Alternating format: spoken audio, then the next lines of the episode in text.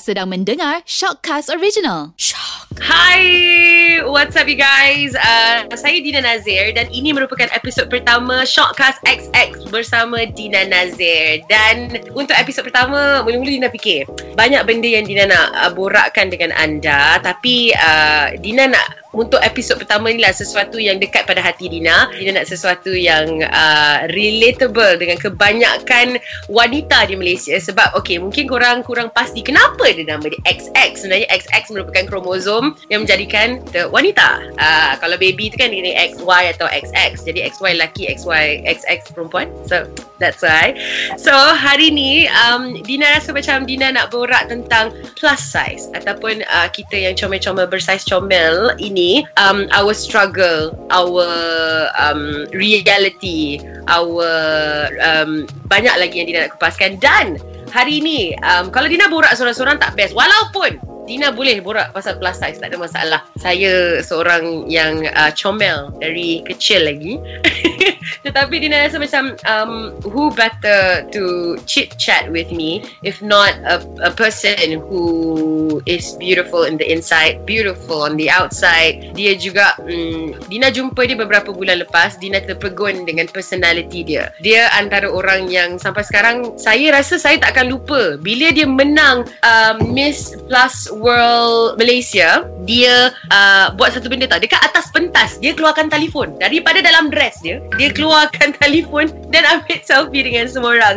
Kita bersama Melissa Mohan Tyndall did I say your name correctly? Yes you did. Hi hi semua. Hi, hi. Tina. Looking gorgeous. Thank you. Thank you. Terima kasih. Sama How is your PKP? Uh, actually dekat sini okey-okey je. Because I mean I'm from a small town. Uh, Setiawan dekat Perak. Uh, so memang aktiviti kita tak berapa banyak lah. Kerja balik kerja dan kerja balik kerja. So PKP tak PKP sama je untuk saya. Oh iya ke? Awak masih lagi uh, bekerja di pejabat lah? Masih kerja ya. Okay. boleh tak saya nak kongsikan kerjaya anda? Selain daripada seorang uh, Miss Plus World Malaysia dinobatkan di atas pentas tu. By the way, awak antara orang yang saya masa saya jadi juri pada malam finals tu, how you won is exactly what I would do if I win something like that. To be honest, so can you share um Uh, Melissa, awak ni kerjaya awak macam mana pengalaman awak selama ni dan macam mana awak boleh uh, join Miss uh, World Miss Plus World Malaysia? Okay, so little bit background pasal Melissa. Actually, Melissa kerja dalam uh, industri healthcare. So, dalam masa sekarang, zaman COVID, uh, kita punya kerja pun is very stressful sebab setiap hari, so one of the things yang Melissa buat kat kerja is part of the team yang manage COVID-19 testing clinic. So tiap-tiap hari kita you know ada ada ramai yang datang testing and so every day it got more stressful, more stressful, more stressful. So then uh, one day masa makan lunch, Melissa tak balik rumah, Melissa makan lunch dekat tempat kerja, dekat desk. Uh, just just sebab hari tu memang stressful. Then I ter, ter, terbaca um, one article, they were calling for contestants for plus size beauty contest. So kita fikir, eh boleh juga. Tapi if you know me on a personal basis, I tak pakai makeup pergi kerja. You can ask all my colleagues yang 200 lebih orang. Babe, sama babe. so, memang Melissa bangun pagi letak moisturizer, dah siap masuk kerja. Macam tu, senang je. So I thought Eh bestnya You know Melissa ni bukan orang jenis Suka pakai makeup Bukan orang jenis Pakai kasut tinggi. Okay. So I thought Why not? You know let's join this. So then Hari tu Melissa pun Buat macam biasa lah Like nothing happened. And I went home And I told my family. They were like How was your day? I was like Guess what? I applied to go into Miss World Malaysia.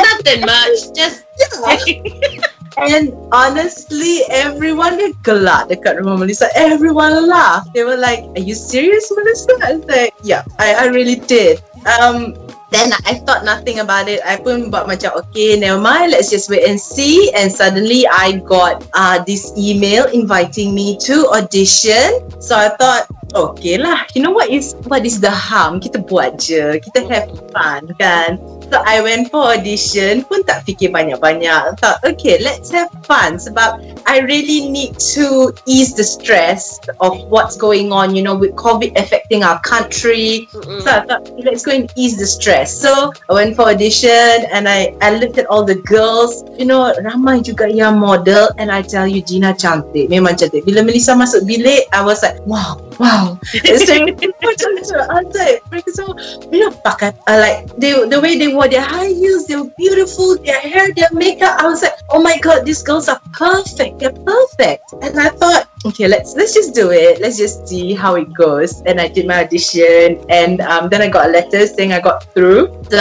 then I thought, okay, you know, let's just continue having fun throughout the process. Um, and then I just yeah. So when I went for the competition, I think Dina mungkin terperanjat sikit the way I was on stage. But as you can see, I wasn't I wasn't prepared. Langsung tak prepared, Dina. As you can see, my, lepas my name was called winner, my walk, you know, I suddenly I tak tahu jalan, tak tahu. Sebab memang, memang tak prepared tau. Memang tak fikir yang Melissa boleh jadi winner. Memang tak fikir. So I was like, well, okay. Um, and then it was playing in on my mind the whole time I was walking the stage. I was like, if I don't do the selfie now, I would never get this selfie again. So I was like, you know what? If I if I don't do it, I'm gonna regret it. I thought, you know what? It's once in a life. Let's just do this. Dari dalam dress eh, ambil daripada dalam dress. Yeah. Yeah. Yeah, inside the dress because you know I I want my my photos as well, and we're wearing dresses and Mm-mm. the pocket. Betul. And I was like, right, where do I put this phone right now? And then ada kawan-kawan cakap, never mind Melissa, you give me your phone, we'll carry it for you. And I was like, no, but I want to take photos. You know? Betul. Betul, betul. So I, last minute, literally, before I went on stage, another friend was like, no Melissa, don't don't do that. Don't put your phone there. And I was like, tapi orang tak nampak, tak apalah letak. Satu benda yang mungkin orang tak tahu tentang uh, wanita-wanita uh, yang comel, yang plus size ni, kita banyak tempat untuk kita simpan barang kerana baju kami kebiasaannya dia mesti ada part-part yang longgar-longgar. Kat situ yang kita akan selit-selit-selit barang-barang tau. Mungkin yang yang uh, lebih kecil saiz mereka kurang relatable lah. Not too relatable with us because you wear tight fitting. So that's itu kelebihan yang kita ada. Uh, kain lebih untuk kita selit-selit barang kat dalam. So Betul. I love it kalau kalau you kalau lah malam tu you ambil video Melissa you akan dengar jeritan I kuat sangat. Pasal I, macam yeah. I don't know. And then I looked at you, and then you were like laughing, and you did the thumbs up. I I remember it. everything. I love it. Okay, um, so we're gonna go to something uh, a bit more serious. Um, macam saya bermula dalam industri sebagai seorang penyanyi dan uh, saya rasa satu satu perkara yang susah dalam industri mana-mana pun dekat dunia adalah kita punya um, outlook. So that was a struggle with me. Do you struggle with that in any time of your uh, career? Okay, uh, initially, alright, so my career actually didn't start in Malaysia. So, a little bit background. Uh, a lot of my teenage years, I spent growing up in New Zealand. I attended school there. So, bila Melissa mula kerja, Melissa mula dekat New Zealand. You know, so memang dekat New Zealand, kita tak ada experience such things like uh, people view you differently because you are different in terms of height, in terms of size and all that. I I never had any of that in New Zealand. So I I just thought, you know, I biasa. I'm just normal. I'm like everyone else. Um, and that that has been my outlook the whole time. I just thought I'm like everyone else because you know over there that's how it is. Um, then bila Melissa datang balik dekat Malaysia, Melissa balik Malaysia Oktober 2016. Um, tu uh, Melissa dah ada kerja sebab ada orang they already offered me a job before I came back. Um, I am very lucky. Truth be told, I'm very lucky. I didn't experience such things in terms of my career. I didn't ex- experience any form of like you know um, people looking down, bigger, people saying things that we might not be as educated as hardworking. I didn't experience that. Tapi yang Melissa dapat, uh, ada banyak kali juga bila, especially here in Malaysia, uh, orang ramai akan cakap, they will say, Melissa, Melissa ni cantik. Tapi kalau kurus lagi cantik. kan? Dia mesti ada Ah. tapi tu. Yes, dah banyak kali dapat. Melissa ni cantik, tapi kalau kurus lagi cantik. So, I pun tanya like kita kita semua tak sama. You tengok ketinggian kita. We are all different. So, macam mana saya nak jadi sekurus yang lain bila rangka saya memang besar. Saya badan saya memang jenis besar. Sejak kecil Melissa ni besar. You know like it's just different. I'm taller, I have a round face, my shoulders are broader. So how can I be like the rest? So then I thought, okay, um, I don't want to listen to that. I don't want to allow it to affect me. Mhm. Then I started realizing, okay, I will surround myself with people who will accept me as I am, love me as I am, appreciate me as I am. So, and when it comes to like that, kadang-kadang kita punya circle dia berkurang sikit kan sebab kita nak surround ourselves dengan orang yang positif orang yang baik people who will uplift us So this is what I did. So Melissa tak kira what is your age, what race, in color, what level of education. To me, that is not important. Mm-mm, mm-mm. You know? What is important is you love me as I am. You know this is me. This is Melissa. And if you accept me, I'm ready to accept you into my life as well. Mm. So you love me as I am. I love you as you are. So this is the the way of life that I started living. And kalau kalau Dina tanya, is it easy? The truth is tak senang. Senang. Um, and it, it maybe it's easier for me to say it because it's it's something that's embedded into me. Tapi if someone wants to start living that sort of life immediately, truth is memang susah. You know, sebab Hmm. kadang-kadang we are surrounded in a certain situation that is out of our control. Betul. So kita kita kena cubalah kita kena cari kawan yang memang appreciate us. Family it starts at home. Your household they love you no matter what you are, and then your life will it it will amplify outside of your home. You know, suddenly you will start noticing that your friends love you no matter what. You know, and the people around you love you no matter what. Your Mhm. colleagues love you no matter what, and then you will see the difference. kita harus bermula dengan diri kita sendiri lah kan bila kita uh, rasa kita alah kenapa aku ni buruk sangat kenapa aku ni uh, tembam sangat ke kita akan bawa energi tu dekat orang orang pun nampak benda yang kita nampak jadi kita mula sayang diri kita sendiri kita mula accept diri kita sendiri tapi uh, Melissa pada pendapat you um, awak rasa lelaki yang plus size ada hidup yang lebih susah ataupun wanita yang plus size lebih susah? Okay, initially Melissa tak fikir terlalu banyak pasal benda ni. Tapi masa Melissa competing dalam Miss Plus World Malaysia Ada juga beberapa orang termasuk uh, lelaki yang hantar message, private messages to my social media pages. Mm-mm. Dia cakap, you know, they say, well done Melissa, memang kami tahu bukan senang. And this is coming from a guy. Mm. Say, you know, kami tahu bukan senang nak buat macam ni, bukan senang nak pergi on stage, bukan senang nak you do all these things that you have done. And the the thing is, Melissa tak kenal langsung orang tu. You know, it's just members of public who got in touch and and then I started thinking, okay, so obviously bukan bukan kami wanita sahaja. You know, the men face it. But is there enough awareness towards them? Mm-mm. Oh.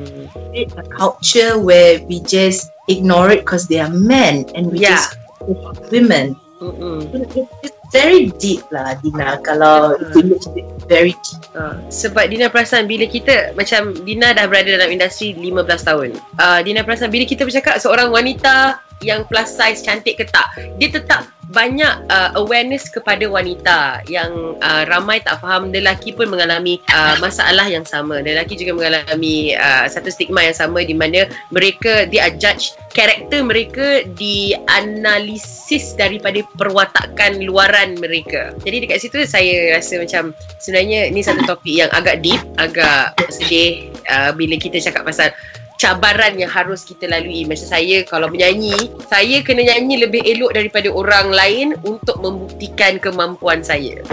Ya, jadi itu yang benda yang agak-agak menyukarkan buat seseorang yang berbadan besar. Tapi sekarang peru- nampak tak perubahan daripada zaman dulu dengan sekarang terhadap penerimaan orang uh, plus size ni? Why do you think that happens? I think um, the awareness memang lagi, lagi banyak and the younger generation I find uh, mereka punya ciri-ciri mereka mereka memang open minded generasi yang lebih muda uh, mereka faham that you know in this world everyone is different. Ada yang size berbeza ada yang ketinggian dia berbeza ada uh, kecerahan kulit dia berbeza uh, jenis rambut dia berbeza. I find it that with the younger generation it's very easy to talk to them. Very easy yeah So it's becoming more and more accepted. Uh, jadi Dina nak kongsikan sikit malam yang awak menang uh, uh, pageant tu hari tu dia ada waktu yang anda semua kena pakai baju uh, kebangsaan? Betul. Uh, itu adalah the, is the first outfit kan? Uh, national is actually second. Second, second outfit second yeah. outfit jadi dia waktu un, uh, semua peserta lalu depan saya ada satu masa yang saya betul-betul nangis. Saya nak cerita balik ni pun saya nak nangis sebenarnya. Saya betul-betul nangis sebab setiap orang yang berada di atas pentas tu keberanian seseorang plus size untuk berada di center attention. I know because that has been my struggle all these years. So um, untuk berada di tengah-tengah tu untuk menjadi point attention untuk semua orang setiap manusia yang ada dekat atas pentas tu masa tu ya Allah kuatnya dalaman anda kuatnya personality anda. Dan every single person macam eh there's a story behind this. How much that you have to struggle to be there to have that confidence. Macam you ada tak yang uh, cerita yang kata pasal plus size ni aku melalui satu fasa yang sangat susah. Did you get did you get to go through that? Because uh, younger days masa budak-budak ada juga um, Melissa terfikir kenapa Melissa different you know? Kenapa Melissa tak sama dengan kawan-kawan? Kenapa Melissa tak boleh kongsi baju dengan kawan-kawan? You know masa budak-budak especially yeah, yeah, yeah, yeah. kita kan suka kongsi-kongsi baju mm-hmm. uh, kongsi-kongsi kasut. Mm-hmm. so I think you know why why can they you know like share clothes amongst themselves tapi Melissa tak boleh. Uh, kenapa size pinafore Melissa masa pergi sekolah dia berbeza. You know all these things I did not understand. I did not understand. I thought that you know I'm normal. I, I biasa je. I bukan bukan berbeza dari siapa-siapa you know. So it took me a while to realize why I, I look different.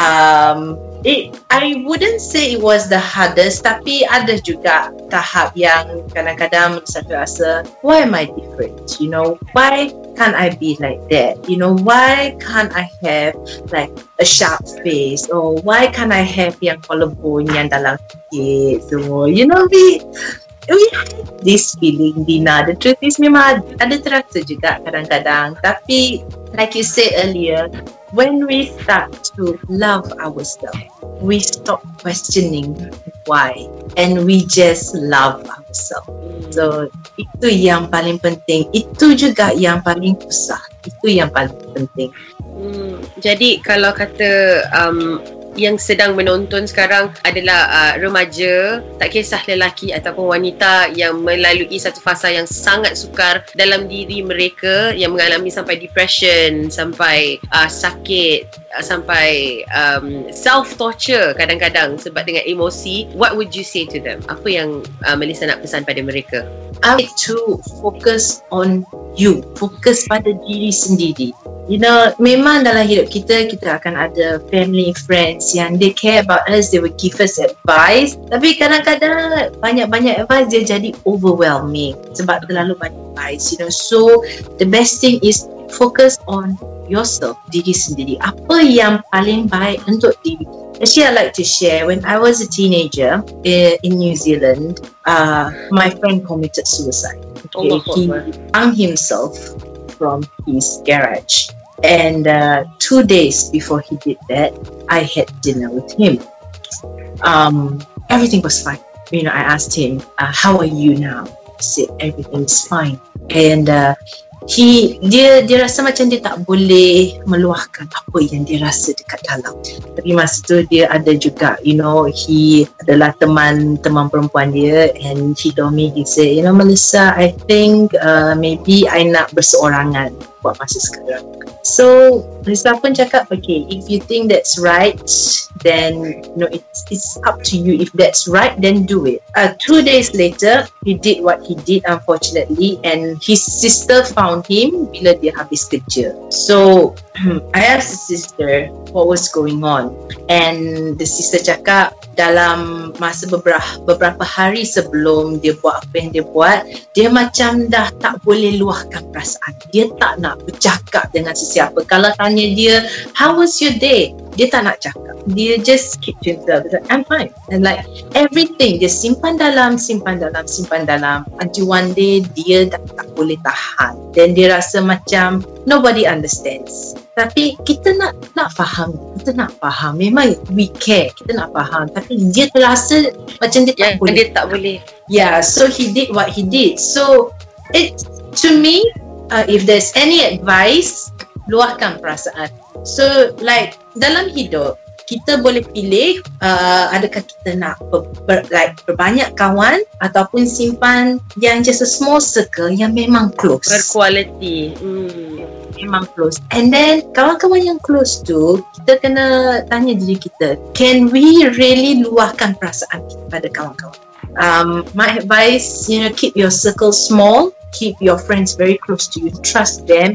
And then bila-bila saja kalau sesiapa rasa macam tak senang hati tak gembira luahkan perasaan. Just inform your friend. Inform your friend. Kalau you're close to your family member inform your family member. Just talk to someone. Itu yang paling penting.